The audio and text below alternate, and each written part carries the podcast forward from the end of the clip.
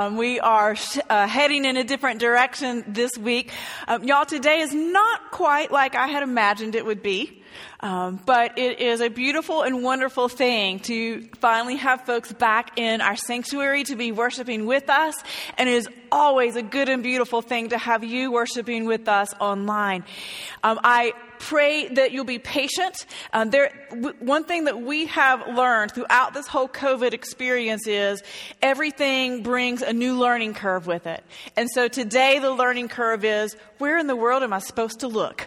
Do I look in the camera? Do I look at y'all's wonderful, beautiful faces and sparkling eyes? Um, and so be patient as I figure out how to, to navigate um, this now new normal. But we have two weeks before the season of Advent begins, and that Advent season, those four weeks that lead up to Christmas, y'all, that is hard for me to believe. But nonetheless, it is coming. And so, in these two weeks before um, Advent, we want to invite um, all of us to think about what does it mean to live with Jesus as Lord of our lives. Now, Jesus as Lord, that is kind of a daunting invitation. It's the core invitation of our Christian faith, but it can be daunting, and we are not here to overwhelm um, you. Instead, we want to invite you to take one small step. And by the way, that's what our little video would have shown is one small step. Each week, one small step towards the Lordship of Jesus in your life. And today might seem like an unusual step, an unexpected step, but it is timely. We know that one of the ways that Jesus powerfully showed his lordship was the night that he washed his disciples' feet. It was an act of humility, it was an act of strength, it was an act of love that teaches a powerful lesson today. It was powerful then and it's powerful today. So I invite you to hear the word of the Lord from the Gospel of John, chapter 13, verses 1 through 17. And I'm reading from the Common English Bible translation. Before the festival of Passover, Jesus knew that his time had come to leave the world and go to the Father. Having loved his own who were in the world, he loved them fully. Jesus and his disciples were sharing the evening meal. The devil had already provoked Judas, Simon Iscariot's son, to betray Jesus. Jesus knew the Father had given everything into his hands and that he had come from God and was returning to God. So he got up from the table and took off his robes. Picking up a linen towel, he tied it around his waist. Then he poured water into a wash basin and began to wash the disciples' feet, drying them with the towel he was wearing. When Jesus came to Simon Peter, Peter said to him, Lord, are you going to wash my feet? Jesus replied, You don't understand what I'm doing now, but you will understand later. No, Peter said, you will never wash my feet. Jesus replied, Unless I wash you, you won't have a place with me. Simon Peter said, Lord, not only my feet, but also my hands and my head. Jesus responded, Those who have bathed need only to have their feet washed because they are completely clean. You disciples are clean, but not every one of you. He knew who would betray him. That's why he said, Not every one of you is clean. After he washed the disciples' feet, he put on his robes and returned to his place at the table. He said to them, Do you know what I've done for you? You call me teacher and Lord, and you speak correctly because I am. If I, your Lord and teacher, have washed your feet, you too must wash each other's feet. I have given you an example. Just as I have done, you must also do. I assure you, servants aren't greater than their master, nor are those who are sent greater than the one who sent them. Since you know these things, you will be happy if you do them. This is God's word for all of God's people. Thanks be to God. What was Jesus thinking. Seriously. He was the Messiah. He was not their servant. Technically, he wasn't even the host of this meal that they were sharing that night. And yet, there he was, stripped down, apron tied around his waist, hands in the water, washing the dust off of the disciples' feet. Their feet. The disciples' feet. If anything, they should have been doing that for him. Not only that, he was washing Judas's feet, the one who would later that night kiss him on the cheek in a sign of betrayal. For 30 pieces of silver, he will turn him over to the authorities. Maybe he was trying to jumpstart Jesus' fury so he would do something dramatic and actually look and act like the promised Messiah. Maybe he was already in the throes of Satan and was simply doing what needed to be done so Jesus could fulfill his destiny on the cross. But with the same amount of love and tender care, Jesus washed Judas's feet just like he did all of the others. And he also washed Peter's feet. After some resistance by Peter, Jesus lovingly washed and dried the feet of the one who, in spite of how much Jesus loved him and in spite of how much Peter loved Jesus, he would deny Jesus later that night. Jesus knew this and washed them anyway. So, we have much to learn today from Jesus. In a world where there is great, a great deal of anger and hurt swirling around us, spending some time talking about forgiveness and reconciliation seems right. Being reminded that we are loved and forgiven and reconciled to God is so comforting to us to hear. Realizing that Jesus calls us to offer it to others just like he has offered it to us, now that is challenging. I'm reminded of this quote from altar, author Alden uh, Nowlan. He wrote Between Tears and Laughter. He said this The day the child realizes that all adults are imperfect, he becomes an adolescent. The day he forgives them, he becomes an adult. The day he forgives himself, he becomes wise one small step along that path of forgiveness is when we realize that all of us are imperfect. We will hurt one another.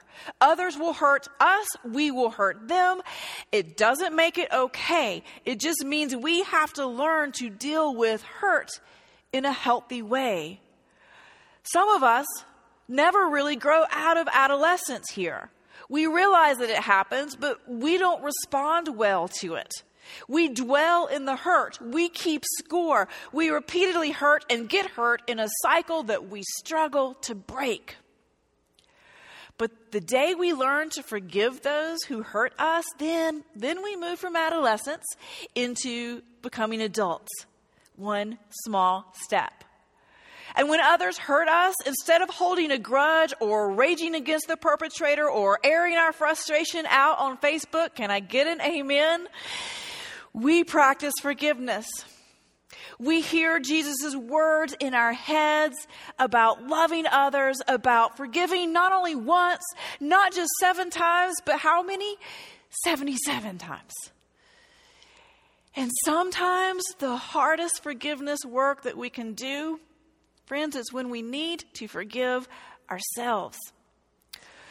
Nowlan says, when we figure out that we move from the maturity, when we figure that out, we move from that maturity of an adulthood into receiving the gift of wisdom. We look in the mirror and we see the very same beloved child of God that Jesus sees when he looks into our face.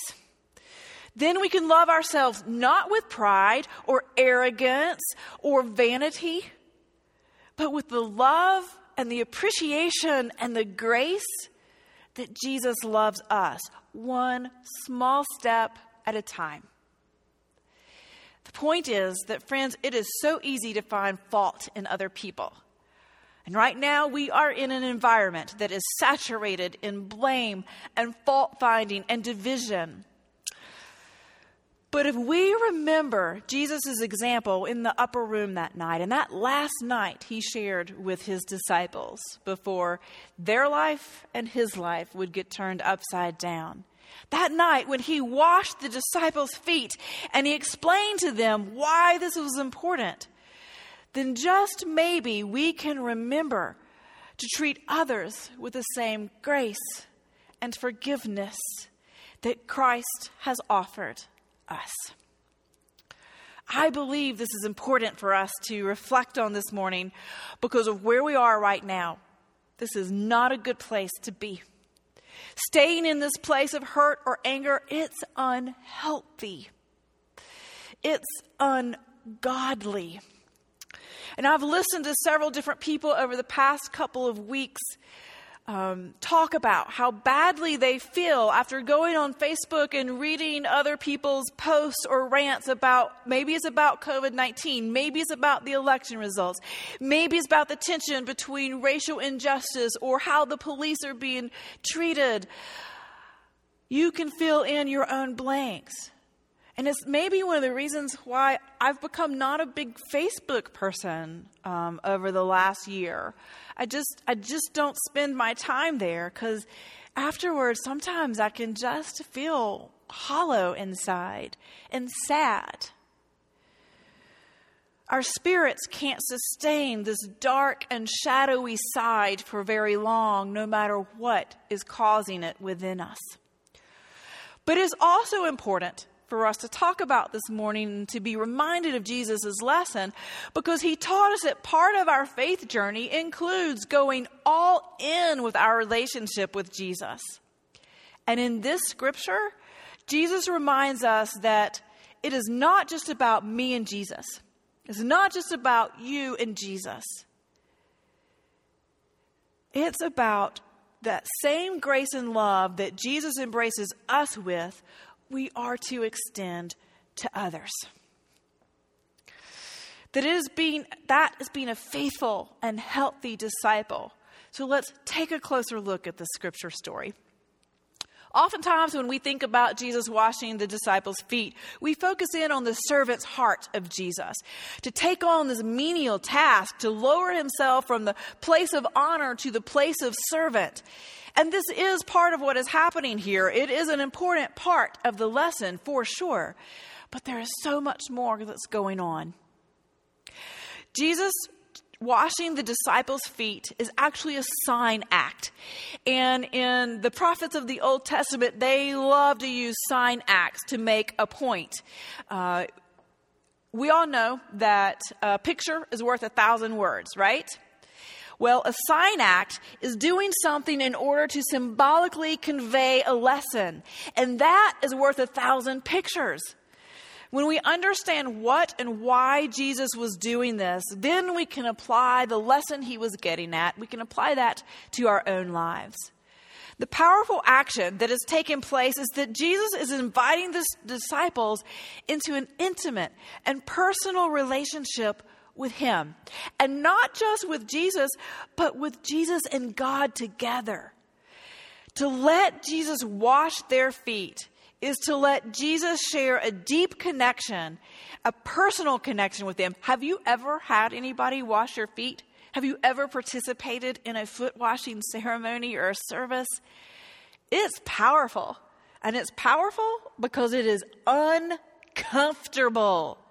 We don't want people messing with our feet. We don't want folks touching our feet, looking at our toenails. Ugh.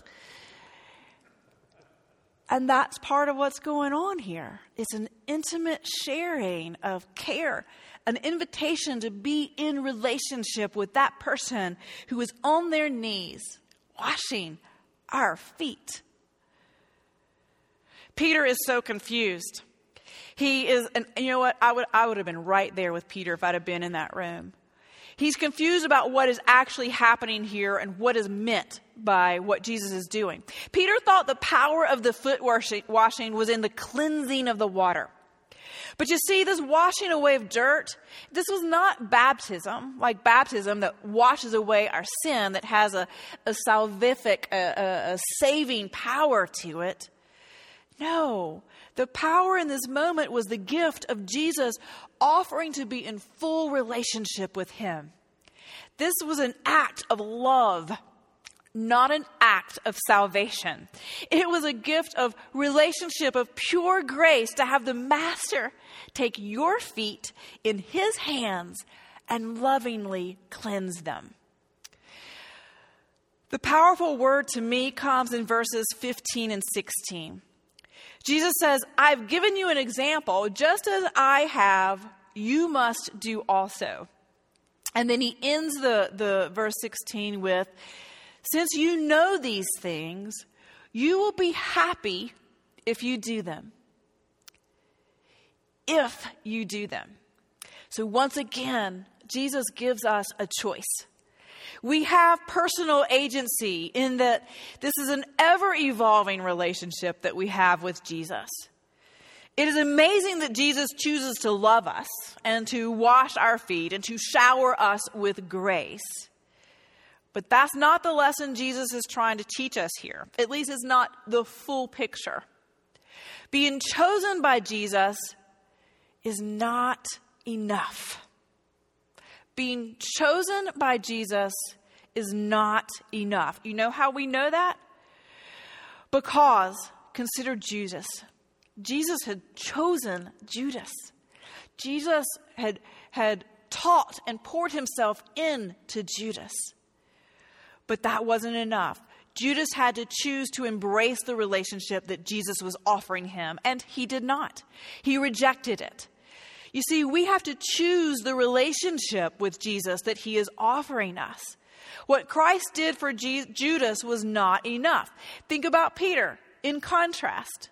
Peter did choose to accept the full relationship with Jesus was offering him in spite of Peter's shortcomings. Jesus never wavered in offering that personal relationship with him. It was up to them. It is up to us to receive it, to embrace it, to respond to it.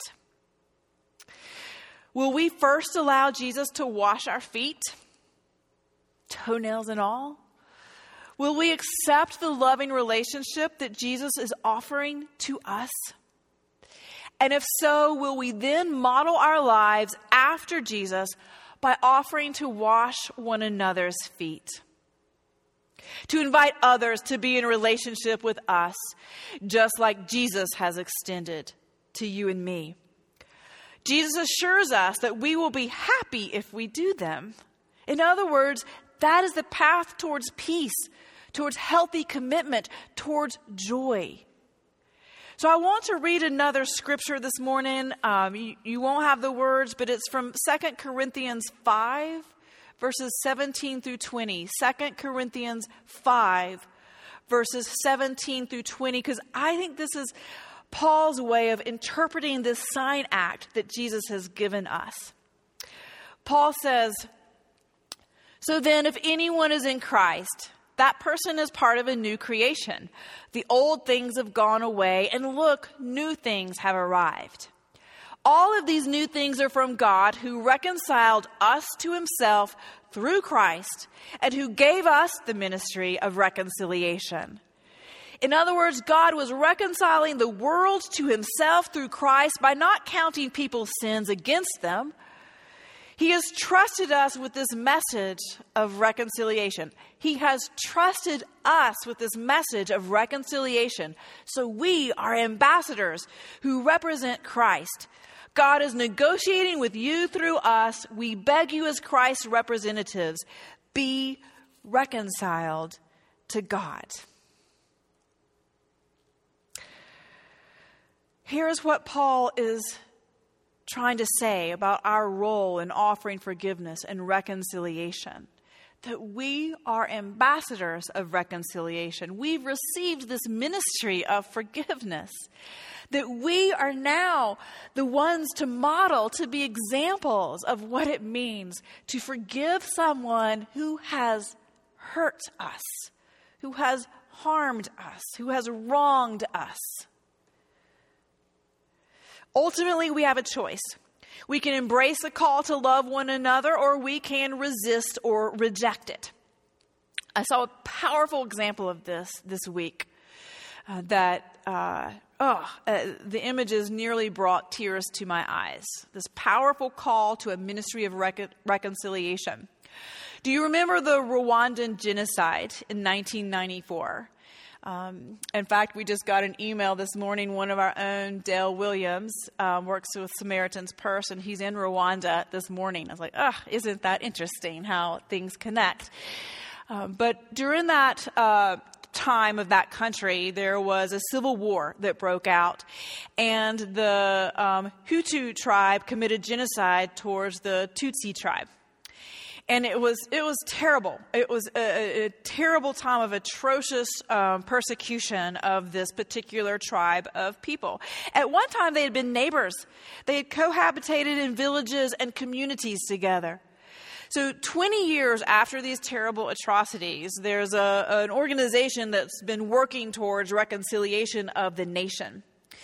And uh, a, a photographer, Pieter Hugo, goes to um, be part of this project. And so his task was to photograph a Hutu and a Tutsi member side by side in the photograph. And these were people who had been working on reconciliation over all of these years. And they were powerful images of these representatives from the tribes in these photographs. Some of them you could see had reached a full sense of reconciliation. Others had gotten to the please forgive me, and that was about as far as they could get. There was one picture of a woman who had her hand on the shoulder of a man who was standing with his back towards her. The man was the Hutu tribe, and the woman was from the Tutsi tribe. And here's what she had to say about um, what happened after the man had asked her for forgiveness. In her words, he killed my father and three brothers. He did these killings with other people, but he came alone to me and asked for pardon. He and a group of other offenders who had been in prison helped me build a house with a covered roof. I was afraid of him. Now I've granted him pardon. Things have become normal, and in my mind, I feel clear. Powerful words of forgiveness and reconciliation, and there was story after story where this had been um, at work over time between two people from two different tribes where one had intentionally hurt the other, damaged the other, and yet they found a way to forgive one another, to enter into a relationship with each other. So I want to ask you to do the same right now. Take a minute and imagine the person in your life right now that you are out of sorts with. Someone specific, someone you could name if, if we ask you to. It doesn't matter the reason that your relationship is broken, uh, but they have hurt you, or maybe you have hurt them in return. Got someone in mind? What is one step you could do, one gesture of forgiveness, of reconciliation that you could take? How can you take one small step towards being Christ and washing their feet? One small step towards letting grace rule the day. Maybe that gesture is simply to listen to each other, to understand why the other person did what they did or thinks what they think. Or maybe it's simply to offer forgiveness without explanation and to let it evolve from there. Not only that, I want you to think about a time when this gesture might take place. Is it something that could happen this week? maybe over the Thanksgiving break, maybe sometime before the year ends, maybe before today ends. But to name a specific time when you might reach out And this is important. Don't leave it ambiguous. You know as well as I know, we can go, ah, yep, got the person, yep, need to do this. And we leave it like that. We never t- actually take the step.